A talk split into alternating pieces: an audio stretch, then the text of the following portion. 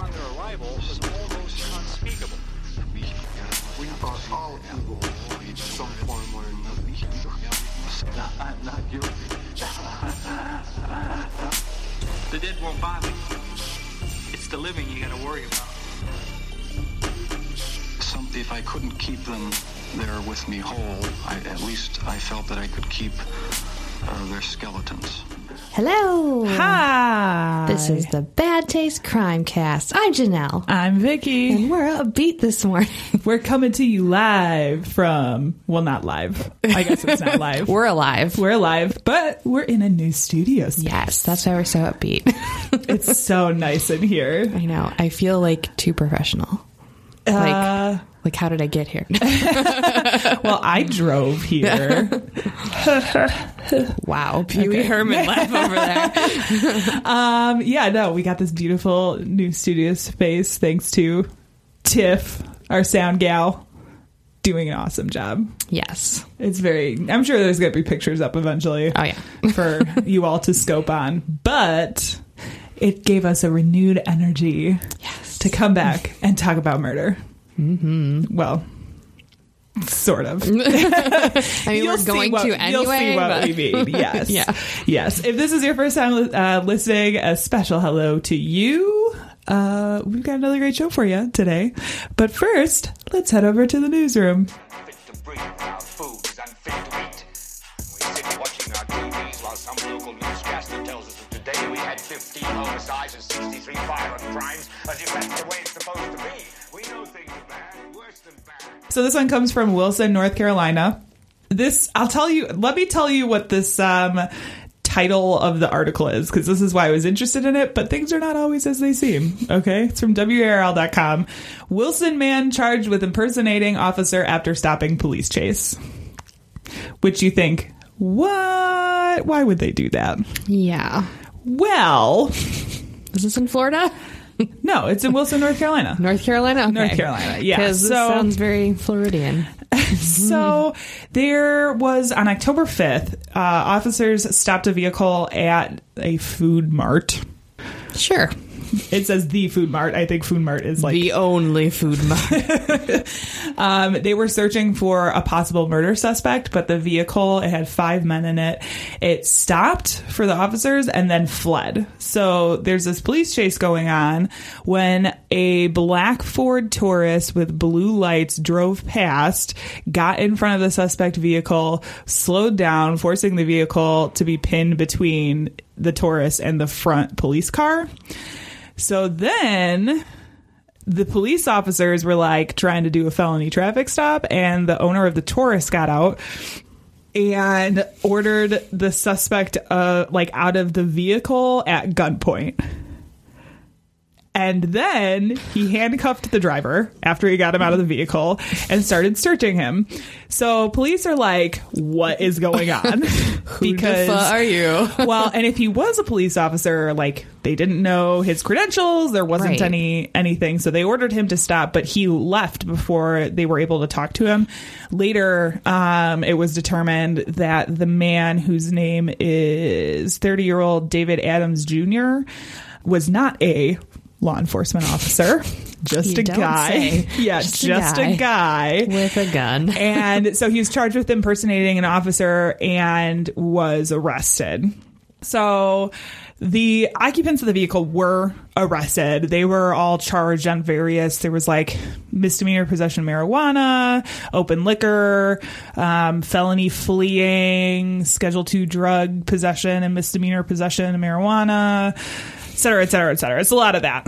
But that's one of those things where I was like, what? They, this good Samaritan was just like helping the police in this police chase. But really, he also had a gun and used it along and, with handcuffs. Pointed at a human. Yeah. I mean, it was helpful, but also not right. He was making a citizen's arrest. I guess that's what it seems like. It yeah. was a very, I was like, that's super weird. Did it, he ever state that he was a police officer in the entire, like, transaction that was happening? No, I don't, it didn't sound okay. like it. If so he they did, were just they didn't like, say it, but. Hey, why? Yeah, he just got out. that gentleman down. Yeah, he just got out, ordered the, the people in the vehicle out of their car and then arrested them. Huh. Kind of. It's like you said, like a citizen's arrest, maybe? Yeah. I don't know. I just, if you make a citizen's arrest, you have to yell, citizen's arrest. Citizen's arrest! Citizen's arrest! You have to do it. Yeah. I, I don't know. It's a weird, weird thing. Moving right along to Netflix and Kill. Today, we are talking about The Devil Next Door. As we record this, it's not out, but it will be out by the time this episode comes out. Yeah, I have not heard this. No. So the oh my god, it looks so good. It's a very interesting tale of murder, Nazis, intrigue, and war crime.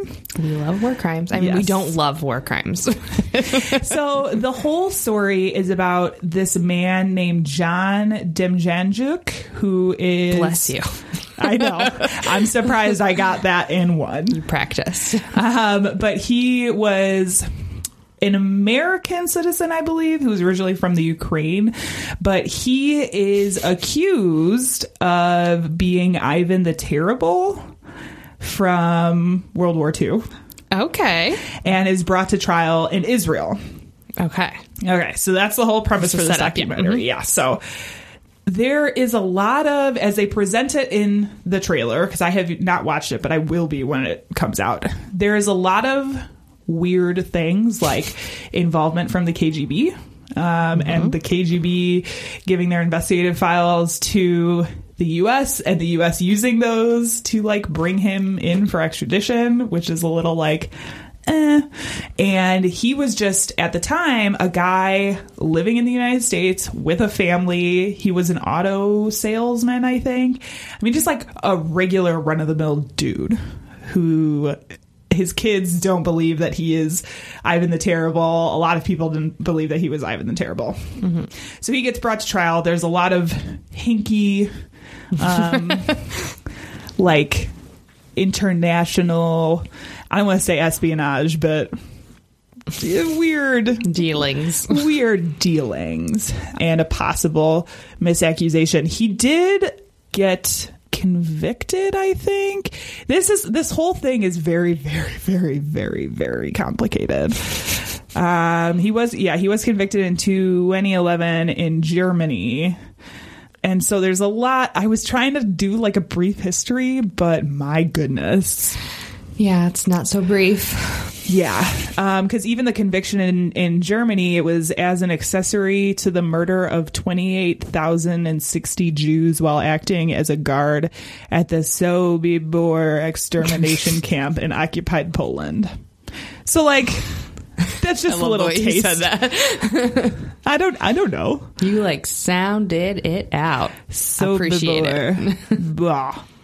So blah. I don't know. I was just just listening to a Behind the Bastards. No, it wasn't a Behind the Bastards. It was The Worst Year Ever. Same oh, people. I love that show. Um, and they were talking about how the news media calls Ukraine the Ukraine. The Ukraine, yeah. And they, like, it's just, it's Ukraine. Right. Yeah. Why do we not do that to any other place on the face of the planet, like the China, yeah, or the well the Germany the Germany the Ireland the Italy, like that's it true, doesn't make sense. The United States does it a little bit, yes. Like you can, but most people just say the U S or United States, yeah, or the Americas, yeah. But I just thought you said the, the Did Ukraine, I say the Ukraine? Yeah, and I was like, oh. See, now at this point, it has been bred into right? me you to can't just not say, say that. The yeah. Ukraine. Yeah. Uh, so this is going to be on Netflix, The Devil Next Door. Check it out if you like war crimes. Maybe. Again, if we, you, do, we do not if you enjoy learning about or war, condone war, war crimes no, on no, this podcast. No, we don't. Okay, let's get on to our episode. Janelle. Yes. Vicky. Are you prepared? Are you prepared? You've I been, am prepared. You've been selecting some humdinger of episode. Humdinger? humdinger of episode topics recently. Yes. I, because grad school, mm-hmm. I did my due diligence and pre-planned all of my episodes months in advance. Yes. And then I get to it and I'm like, I wrote this like a long time ago. I don't remember it. So... It'll this be like, like just discovering as, it the first time. Just as fresh for you as it is for me. Yeah. So uh, for my selection, I decided to kind of look more into Jane Doe and John Doe's and the history behind it and why we use those names and some interesting cases. So I spent a lot of time on the Doe Network, which is a really great resource, um, and it's where I got most of my information. But the term John Doe, Jane Doe comes out of an English practice that has to do with a British legal process called action of ejectment. This is very complicated. So I'm I was going to say kudos like, to you for like looking into this because I uh, like in my pre-research for this mm-hmm. episode, I was kind of doing some back research and was like, what? It's very I don't, complicated. I don't get it. This is like the Cliff Notes of Cliff Notes of yeah. Cliff Notes version of of what an action of ejectment is. If you want to look into it, go for it. But um, if you're confused by U S law, you're going to be super duper confused by British law. British law is like law on a whole other level. I mean, they were flipping wigs, so still yeah. in twenty nineteen, it is it is all kinds of complications. So according to English common law, landowners could take legal action against squatters or defaulting tenants, but often that would be too difficult to bring to court, so landlords instead would bring an action of ejectment on behalf of a fictitious tenant against another fictitious person who had allegedly evicted or ousted them. Again, super duper M F and complicated. So it's so what I gather from that, mm-hmm. it was just instead of naming the people, they just did two fictitious. Yes. So like anonymous yeah suits. So in order to figure out what rights to the property the made-up person had, the courts first had to establish that the landlord really was the owner of the property, which settled his real reason for action without him having to jump through like a bunch of legal hoops. So the name John Doe or Richard Roe was another one, would often be used in these cases. Now, I'm sure you've heard Roe before, uh, Roe versus Wade. That is another fictitious person. Right. But there is also a whole bevy of other names that are used in various countries. And we hear Doe a lot. But one of the ones that I found that was really funny to me was Joe Bloggs. Yeah. That's what's most commonly used in like Australia and New Zealand. So I yes, would suggest Joe looking Bloggs. Up the the insane list of John Does in other really countries. Weird, it's yeah. like some really fucking weird stuff. Yeah. But the most common one you'll see is some variant of Doe. Yeah. Baby Doe, Child Doe, John I will Jane. Say a lot of times when you're talking in like legal descriptors for case titles, and I think it might have been with the Roe v. Wade case, it might have been a different one, but they have the, you know, Roe v. Wade is like the shortened version of the title. Yeah, they have ones where they are naming out various anonymous defendants, and it'll be things like Mary Moe, mm-hmm. uh, Patty Poe. Like, I mean, it, they'll just do that O E. It's just, but, yeah, it's so it gets real it's weird. Silly. It's nonsense. It is, yes. But, I mean, it's a good way to stay anonymous. Yeah. But as I was looking into this, I came across some statistics that were like, ah, fuck. And made me, like, really want to be like, God damn it, Janelle. Yeah. Why'd you pick this? But according to the Doe Network, there are approximately forty thousand unidentified persons at any given time. So it kind of fluctuates a little bit, but that's like that the number. That is a number. Whole hell of a lot. That's a lot of people. Yeah, that is a lot. Uh, the Doe Network is not really in the business of solving crimes. Instead, their like entire objective is to maintain and obtain data on missing person cases, and they employ a lot of help from armchair detectives like ourselves. Yes.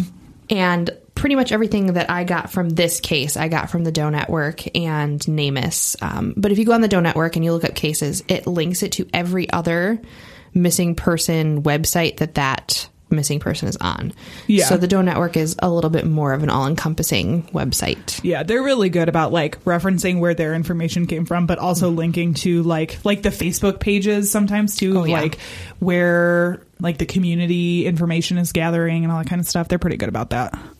So I decided to select a case that's been kind of dubbed in the press as the Carbon County Beth Doe case. I don't know why they chose Beth as this person's first name, yeah. but they decided to call it Beth Doe. So that's what I will refer to her as. So on December twentieth, nineteen seventy-six, in Carbon County, Pennsylvania, near Whitehaven, three suitcases were discovered discarded on the side of Interstate Route eighty near exit two seventy-three. I'm having flashbacks, so every single time we're just like, when you see garbage bags I mean, or like yeah. suitcases... Yes. You already know. Suitcases for me is a huge indicator that you're hiding something. Yeah. Yeah. It's like, hmm, three suitcases dumped on the side of the road. Yeah. So it was a fourteen-year-old boy who came across the suitcases, which is like, fuck. Oh my God. We don't know what's in them yet, but I can guarantee you this shit's going to be traumatizing. It's not toys and candy. Yeah. So upon opening one of the suitcases, he uncovered remains of a woman. The suitcases are approximately twenty-three inches by fourteen inches by seven and a half inches deep. So, you know, your standard kind of carry-on size suitcase. Yeah, yeah. Two were a solid blue color with a red, white, and dark blue stripe across the front of it, kind of like very French flag vibes. Um, and the other one was a dark blue and tan plaid pattern with uh, like leather around the edges. And I put a picture in here for you so you can kind of see. Yeah. They're really tiny suitcases. Yeah, they are not like the big, massive ones that you no. use when you're like packing for two people, if you're like packing for three weeks or something. Yeah, this is like you carry take it on. on a plane, carry yeah. it on. So inside the suitcases, police also found straw, dry packing foam, a cut-up chenille bedspread, six sections of the New York Sunday News with the date September twenty-sixth, nineteen seventy-six on it. The chenille bedspread was most likely originally pink in color, but it appears more now with the worn and dirty condition that it's like rust or coral colored. I put yeah. a picture of it below, too. Yeah. It definitely so looks aged, like, for sure. Um, the bedspread did have embroidered yellow flowers on it, too, and you can kind of see them in the picture a little bit. And mm-hmm. um, hopefully we can put some of these up, or at least the link where I found it. But... looking at the pictures on the Doe Network website, the blanket to me didn't look like a bedspread. It looked more like a couch throw or something that you would just kind of like put over the edge of a, you know, a chair or something. Yeah. It was really small and very thin and embroidered. Okay. Even in nineteen seventy-six, I don't think that that really qualifies as a bedspread. So not so much for utility, but more for like decoration. decoration. Yeah. So... take a look at it. Yeah. But I don't know. I didn't. It reminded me of something that my grandmother had on her. Totally. On her chair. Totally. So I was like, that doesn't look like a bedspread to me. Yeah. The suitcases also had uh, the handles removed, and it appeared that the zippers, they tried to paint over them to keep them shut. So there was like black enamel paint over top of the zippers. Which is That's weird, a right? weird method. Like of all the things to try to like... put around the outside, enamel black paint paint does not seem right glue? Like the first choice. Yeah, exactly. Glue or like silicone. Yeah, I know. Some you caulk? Could get silicone. Yeah, caulk. I know you could get that in the seventies, like yeah. That was around in the seventies. So the the interior of the suitcase had all that stuff, but also a bunch of dismembered body parts of a woman. Oh yep. Okay. Um, they were wrapped in the bedspread. The police estimated that her age was between fifteen and twenty-five years old. So it's kind of a broad, broad age gap there. Yeah, yeah. The body had marks upon the neck and a gunshot wound in the neck, which led the investigators to believe that she had been strangled and then shot. Okay. Um, her nose, ears, and breasts had been removed with what appeared to have been a knife with a serrated edge. So like your standard kitchen knife for cutting up vegetables. Yeah. Oh, um, God, that's gross. Yes. Ugh. That's gross. Um, I don't think we did our disclaimer, but oh, it's no. too late now. Sorry. Sorry. There were letters. Of all and, the times for me to forget to do that. And I'm like, fine. Oh, as I'm reading it, I'm like, it's we fine. Never said I caution. Didn't realize. It's fine. You know what you're listening to. Yes, guys. I was just so excited about the new recording space. I know. So, uh, there were also letters and numbers written on her left hand in ink. You know, very standard middle school drawing on your hand. The color of the ink couldn't really be determined, but there was a very apparent W S R, and then next to that was either the number four or five, Below and to the right was another number, and they were guessing it was either a four or a seven. So immediately police were like, this sounds like a license plate. Yeah. So they checked license plates. Nothing came up. They decided to also check C B call signs because it was the seventies and everyone had a ham radio. Literally everybody. Literally everyone. Yes. So they checked C B call signals and didn't find anything either. The ink on her hand would have been anywhere between eight to twelve hours old. So she had had it on her hand for a long time. Are they so are they able to determine that because of like how much it had absorbed into the skin? I think or? so. Okay. How much it was into the skin and yeah. how long she had been dead. Because I imagine if you're dead, it will not absorb anymore. Right. Yeah, true, true. Beth Doe had no other defining marks or jewelry on her. They, she didn't have an I D, a purse, nothing. Um, she was also carrying an almost full-term baby at the time of her death. Wow. There what? were also signs that she had been sexually assaulted prior to her death. Oh, my gosh. So there's all, like... all the things happening at wow. once here. When I read that she was pregnant, that was like the last thing they stated. And I'm like, that's kind of like an important key thing, I would think. Yeah. Most people don't murder pregnant women. Yeah. So I hate to ask this. Okay. But was the unborn baby also like with her in the suitcase? Like she hadn't... I believe so. Okay. I don't think that they cut the torso at all, yeah. but they took the arms and the hands. It was just and like dismembering of her body. Yeah, yeah, yeah. Okay. Yeah. So, it, and it didn't say anything about any sort of other stab wounds or markings, just the ligature marks around her neck and the gunshot wound in her neck as well. Okay, okay. So, dental records revealed that she had suffered extensive dental disease resulting in three extractions, multiple restorations, and she still had extensive tooth decay. At the time of her death, she was, like, really must have been in pain because there was a fracture to her upper right lateral incisor, Ooh. and that would have been very noticeable, and she would have been in a great deal of pain. Yeah. Um, there was some uh, serious D N A testing done on her bones. These tests stated she did not really spend a lot of time in the U S. So they did this in two thousand seven. They uh, dug her back up. They determined...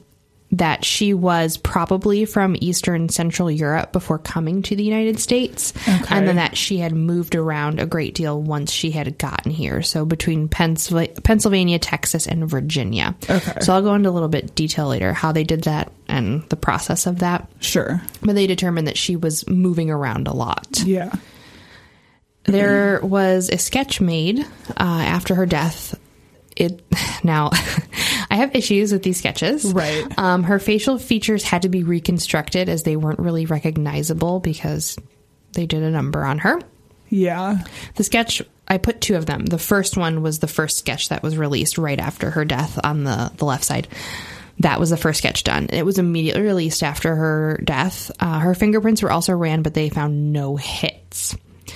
Now, they laid the body to rest in nineteen eighty-three. After they could not find any identification and no one stepped forward. So she was buried at the borough of Weatherly in the Lorrytown Road Cemetery. And it, they, like, described it as being backed up to a Christmas tree farm. So it was, like, you know, this picturesque area that she was buried. And I'm like, that's oh, unnecessary. God, yeah. Anyway. Okay. Right. So, like I said, in two thousand seven, they did exhume her uh, remains to do additional forensic testing. And that's when they did a more professional facial reconstruction digitally. And then they conducted what is called an isotope analysis test on her remains. And that's where they got information about her moving around. Okay. So the isotope analysis... what it does is it basically traces all of these different minerals and things that you have ingested over a period of time, basically your entire life. And they can run the analysis against water tests in different okay. areas to sure. determine where you were living, what water you were consuming. Right. So that's how they were able to tell that she was bouncing around between Pennsylvania and Texas and Virginia and all that's over the place. That's pretty interesting. Right? That's fucking weird. Just the um, stuff that you're ingesting can tell a whole yeah. story about your life. gross. Yeah. I don't want them to know that story.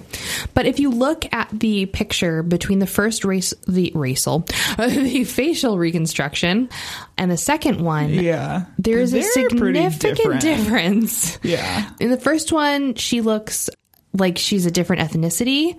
Yeah. Then the second one, she looks yeah. considerably more white in the second one.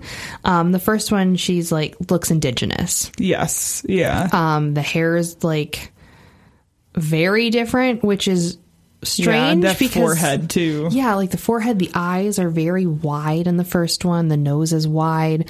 But I just love how they made the mouth in the second one. It's like, like this, like, I don't care. Like, like uh... like, what yeah. are you looking at? It's like at, a half of? hung, like half hanging open. Yeah. So, like, yeah. I mean, it's easy to be like, okay, well, no wonder they couldn't fucking figure out who this person was, because the interpretation of their features is vastly different. Yeah. And even these two, like, could still not be anywhere near. Right. What they she look looks like, like totally two they different people. They had the same issue too. I know we talked about this with the Princess Doe mm-hmm. case, where it was just like so much damage to the bone structure of the face, yeah, that even the reconstruction that they put together is like, is that accurate? You know, yeah. And too, like in that case, they were kind of aware of that, so that's why they pressed so heavily on the clothing she was wearing right. and where she was right. last, because that person, whoever killed her, obliterated her face. Yeah. So there was about a dozen women that investigators kind of thought were possibly Beth Doe, and they're from all over the place. There was Anastasia Beniskas of Australia, Iris Brown of Vermont, Valerie Cuchia of New York, Teresa Fitton of Florida, Trenny Gibson of Tennessee, Rory Kessinger of Massachusetts, Anna Leatherwood of Tennessee, Georgia Nolan of Kentucky, Sherry Roach of California, Mary Robinson of New York, and Patricia Salbaugh of Pennsylvania, and then Denise Sheehy of New York. All of these cases wow. are like open missing women investigations. Yeah, and that is like truly all over the place. All over the place. Um, that's why that isotope analysis test was so key, because they could determine like, okay, they could at least person. eliminate some of those yeah. possibilities. Um, there was... one case, however, pretty recently, September of twenty nineteen, uh, a tip came into investigators that led them on the closest lead they had had since the discovery of Doe in nineteen seventy-five. The tip to the police was given by an individual who had gone to school with a woman named Maggie Cruz. Okay. Now, the resemblance of the reconstruction of Beth Doe in the first picture was the one that this person looked at and stated that that looked like Maggie Cruz. Mm-hmm. She had spent time in Massachusetts, the latter of which she was in Framingham, and she resided there in a foster home for a great deal of time. Around nineteen seventy-four, at the age of sixteen, she had run away to Tarrytown with her foster sister. They returned after a week. In the summer of nineteen seventy-six, she called a friend to request money, claiming that she was pregnant. Okay. After the story went public, though, Maggie Cruz came forward and said, "Hey, guys, I'm still oh. alive." Okay. So after... Did she come forward because they were, like, putting out the, in the news that they were looking for her? Or they did were. Police there try was to... a huge... Not even that they were looking for her, that they were... looking for people who knew Maggie Cruz okay. to see if this story could be plausible. Okay. She had, after calling to state that she was pregnant to her friend, ran away for a second time and was not heard from again since nineteen seventy-six. Okay. To any of her family members or anything. Wow. Um, and of course, she was in foster care, though, so those were like extended family members that she probably yeah. really didn't have connections with. Yeah. Um, but the pictures that they put in the newspaper are the ones that I listed here, and they do look like the first oh, picture. Oh, yeah, they absolutely look like that first rendering. The issue, though, however, was the isotope analysis test. That's why it was kind of raised, like, maybe this isn't her, because they were close to identifying where exactly she had come from, and they determined that it was from Europe. So okay. Maggie Cruz was not born in Europe, and she is not European. Yeah, yeah. So um, there's a little debate of whether or not to take the isotope tests so seriously, but I mean, that sounds pretty legit to me in terms of the water data that they collected on her. So yeah, yeah. They do keep saying that they're very close to identifying Beth Doe, especially with that isotope information. They have really pinpointed all of the locations in the last, I think it was ten years of her life, to determine like where she had moved around. Yeah. So if the findings are correct, Beth Doe was born and spent her early childhood in Western or Central Europe. She then moved to the United States as a child or early teenager, spent at least five to ten years in the U S before her murder. She also most likely became pregnant while she was in the U S, and she probably lived in the Southeast, possibly somewhere in eastern Tennessee, for the longest amount of time. Okay. Uh, I'm going to leave the NamUs description so you can kind of uh, get a little bit of an idea. And um, if you have information, you know, contact NamUs or the Doe Network. Beth Doe was between fifteen and twenty-five years old, white female, four eleven to five four, one forty to one fifty pounds, hair color brown, eye color brown. She had a five and a half inch scar on her left leg just above the heel and a two inch scar on her left calf. She had a circular small mole above her left eye and a mole on her left cheek, um, and her blood type was a type O, and they also stated that most of those moles probably started showing up after she had gotten pregnant, so they were like new marks to her. Is that a thing that happens? Mm-hmm. Oh. You get more freckles, you get more I moles. I didn't know that. Yep. All the hormonal things. Oh, great. So if you have any information about Beth Doe or anyone you might think uh, fits that description, contact NamUs or the Doe Network at their respective websites.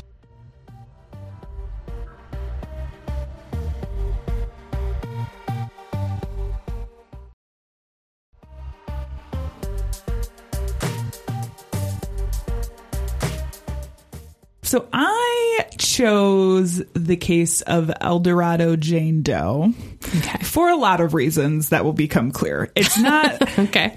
to me, it's not like your typical Jane Doe case. But in this case, I will refer to her as, as Jane Doe because obviously her identity is still unknown. Mm-hmm. Um, that's a long El Dorado. El Dorado Jane, Jane Doe. Doe. Yes. um, and this is El Dorado, Arkansas, in case anybody Not is even wondering. In the south. Nope. Southwest. Okay, cool. Nope. Yeah, El Dorado, Arkansas. So on July tenth in nineteen ninety-one, a woman's body was found at the Whitehall Motel in El Dorado. When she was found, she had Arkansas identification and a social security card saying her name was Cheryl Ann Wick. And so police obviously began the work of locating her family members to notify them that she had been found.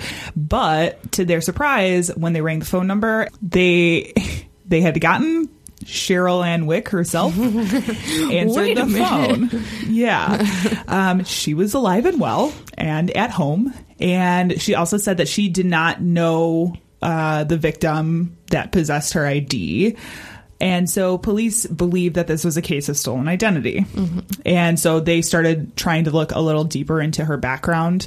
They found that she went by many aliases, including Cheryl Wick, sometimes with a C, sometimes with an S, Sharon Wiley, Kelly Carr, Cheryl Kaufman, Shannon Wiley, and Mercedes. And Mercedes is just what... Mercedes. Just Mercedes. Okay.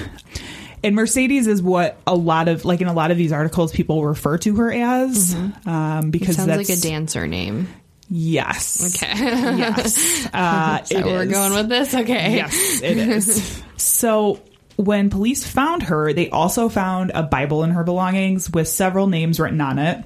Willie James Stroud, Sharon Yvette Stroud, LaDonna Elaine Stroud, Johnny Lee Stroud, Viola Elizabeth Ross Stroud, Donna Jean Stroud, Bobby Jones Stroud, and Willie James Dantzler Senior These like a family tree? What? Well, after they looked into these names, they discovered that this is an African-American family living in Irving, Texas, and they think that Jane Doe had stayed with this family at some point um, okay. for like a time. Not just she like bought a Bible from a Goodwill and all those names were written in it. No, which okay. you would think. Right.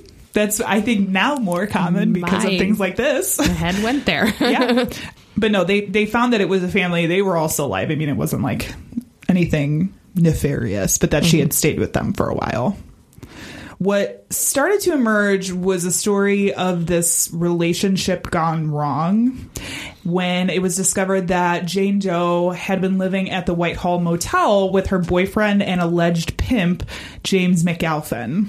Uh, the motel itself was in, like, this part of town that was really considered kind of the bad, seedy part of town, mm-hmm. and the motel itself was known for drugs and sex work. I have a couple of those around here. We do, yes. Um, they are not hard to spot. Nope.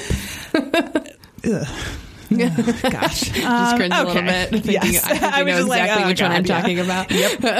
Yep. Their relationship uh, had a history of abuse, often sometimes sending Jane Doe to the emergency room with injuries that she had received from McAlpin.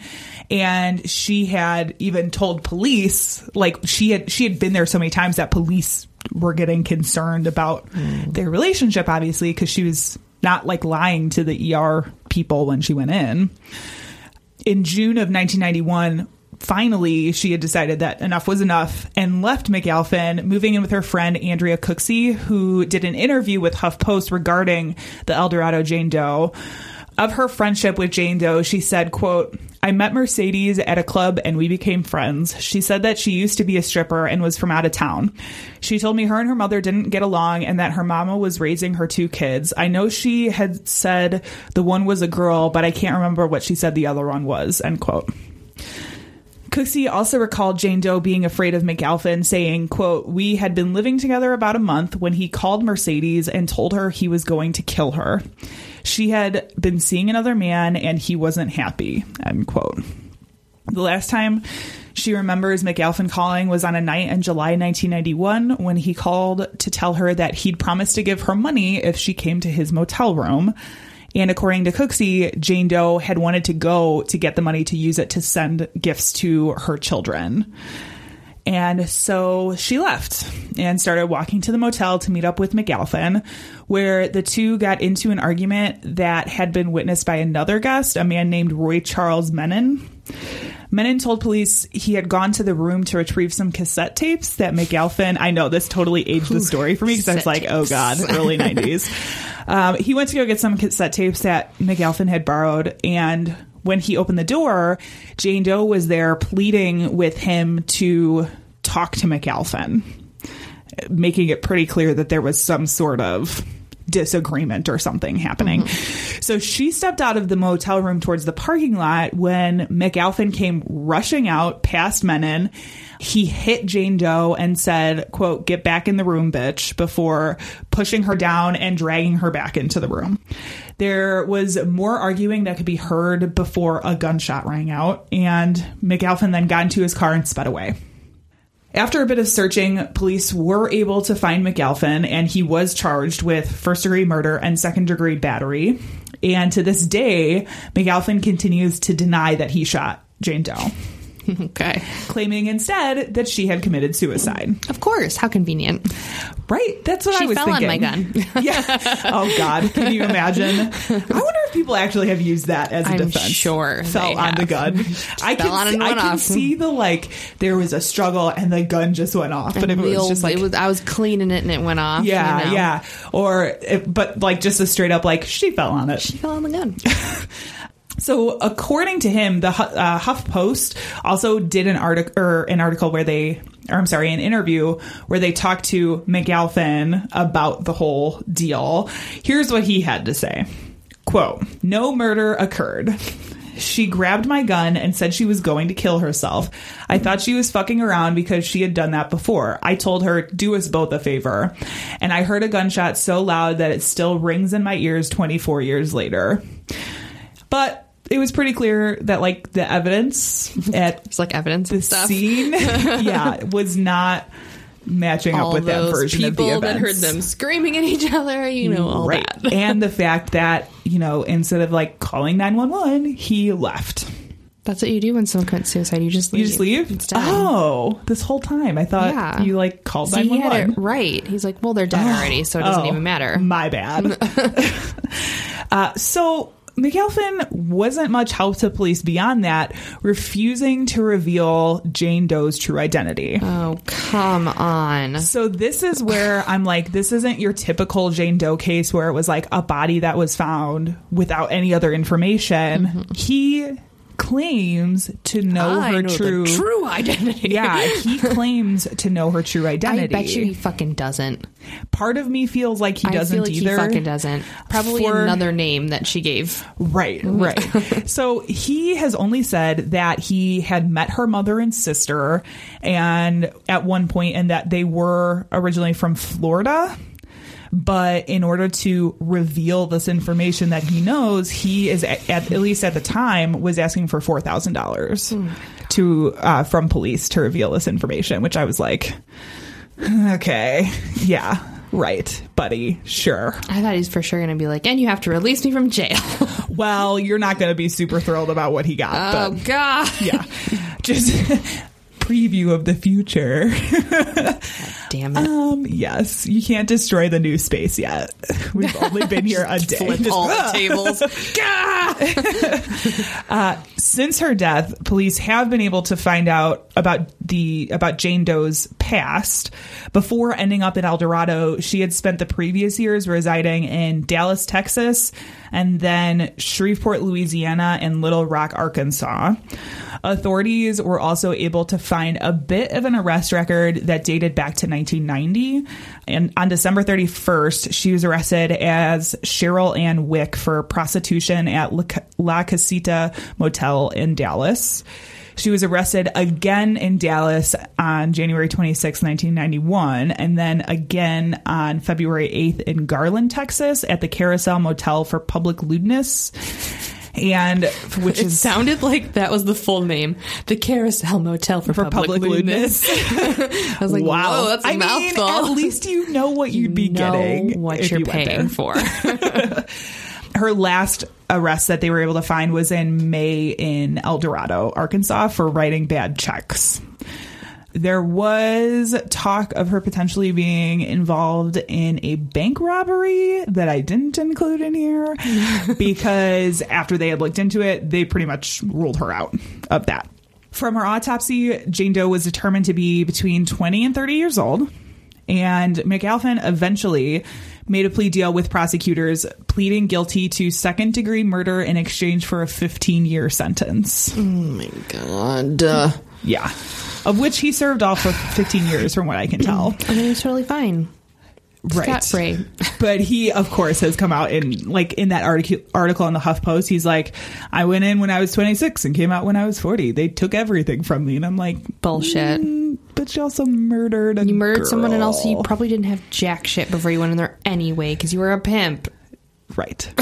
Right. And I believe at the time of the that the HuffPost did the interview with him, he was back in jail for domestic battery, I think. So I'm not concerned he'll be in and out of jail the rest of his life.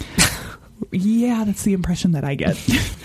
So that's really been the extent of what police have been able to find out until twenty nineteen, when D N A evidence took the next leaps into the future. Mm-hmm. Of course, we've talked about it a lot on the show.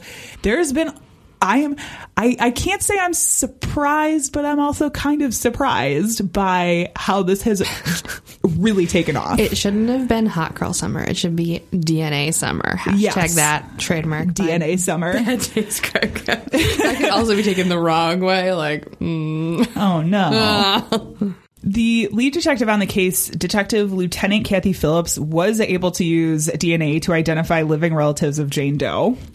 Sweet. Right? According to a follow-up article from the HuffPost about the case, quote, Phillips said a genealogist she is working with had since identified uh, Doe's father as a descendant of Daniel Wood and Mamie Carter, who had nine children and lived in Virginia. What? Just names. So Mamie.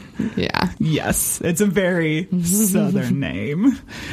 The couple is the great-grandparents of Christina Tilford, the Alabama woman whose D N A provided the first link in the case, end quote.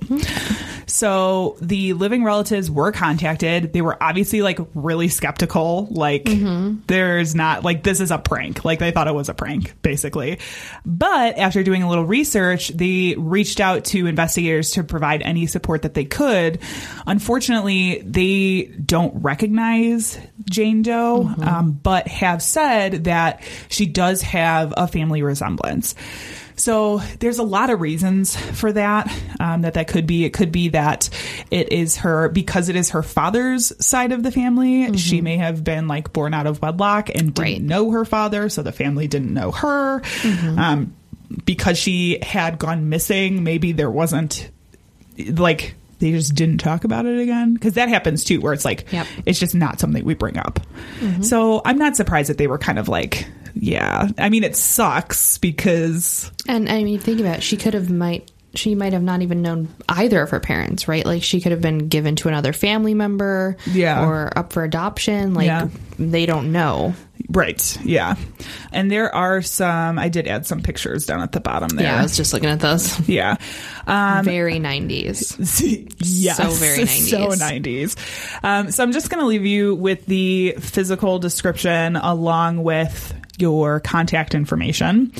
So the El Dorado Jane Doe is a white female aged eighteen to thirty. She is five ten to five eleven tall and one hundred fifty to one hundred sixty-two pounds. At the time of her death, her hair was brown and nine inches long, although it had previously been bleach blonde dyed, as you can tell from those pictures. Mm-hmm. She had blue eyes, and she also had a small birthmark or scar beneath her left breast, freckles, and three piercings in her right ear and two in her left ear. Very nineties. Super nineties. Um, for more information on the El Dorado Jane Doe, please visit the Doe Network at doe network dot org and search case number eighty-one U F A R. If you have any information regarding the identity of the El Dorado Jane Doe, please contact Lieutenant Kathy Phillips of the El Dorado Police Department at eight seven zero, eight eight one, four eight one zero. If you'd like to submit an anonymous tip, you can call the El Dorado Crime Stoppers at one eight seven zero, eight six three, four six three six. Excellent. Uh, if you are searching for a new podcast to listen to, for your missing podcast, for your Jane Doe podcast, wait. um, anyway, just check out this podcast. Hi, everyone. I'm Ashley. And I'm Justine. And, and we, we make up the Cutaways podcast. We're watching the good, the bad, and the essentials of the romantic comedy genre. So far, we've fallen in love with Cary Grant, met up with our terrible friend, Pal Joey, and had the desire to run our fingers through Patrick Dempsey's hair. Join our slumber party for your ears every other week, brought to you in stereo from our blanket fort in Hollywood, California. You can find and subscribe to us on Apple Podcasts, Stitcher, or your favorite podcatcher. Our digital blanket fort can be found at the cutaways dot com. If you are the social butterfly types, you can also find us on Twitter, Facebook, and Instagram as at Cutaways Podcast. Bye!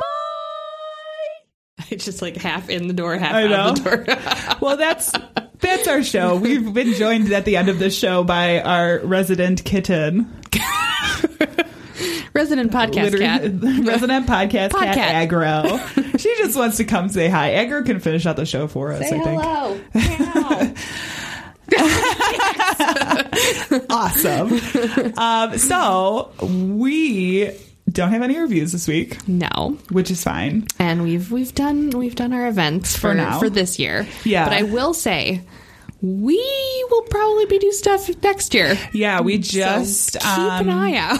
We just got contacted about a really interesting spooky opportunity mm-hmm. that we may bring to you guys. Yes. And, um, I'm, and I'm hoping we can do some more stuff with Haunted Rockford. Yes. Um, so definitely keep an eye out on our social media and our website to see what we have coming up for twenty twenty. Ugh, God, I hate saying that. It's already the end of the year. I know. I know. We have to look forward past the two year that twenty worst was. Year ever that's coming yeah. up in twenty twenty. If you guys have never listened to the Worst Year Ever podcast, please do. Mm-hmm. It's great. I've been trying to convince Vicky to, to start a political a, podcast which is a for terrible next idea. Year. Terrible I think idea. We should do it. That, Send terrible. Us your opinions. Should we have a political podcast for twenty twenty? Um, I'm just going to... change the subject. Just bow out. I'm just going to change the subject now and say that if you want to support the show, you can go to our website, bad taste crime cast dot com, where you will find pages to donate to our Patreon. I thought that was a question. Or, oh, was that? It sounded like oh. it. You were like, donate? I'm just trying to vary my inflection. Very nice. So that it's not all vocal. It's very fry. varied. I want to fry yes. all um, the time. um, you can also check out our merch there. We got a little merch link for some t-shirts and sweatshirts for and mugs. Yeah, going into this cold season, you're going to need something to keep you warm on the inside. Also, Christmas. Yeah, sorry, the cat's licking me. It's fine. I know, we're in total after like, episode it, cat mode.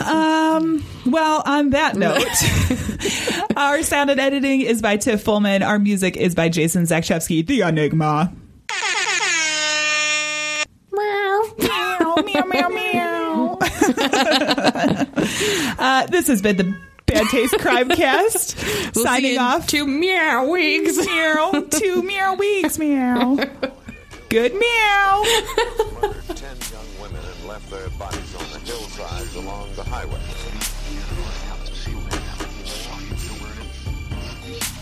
It was as if a wave of evil washed over this town. We are all evil in some form or another.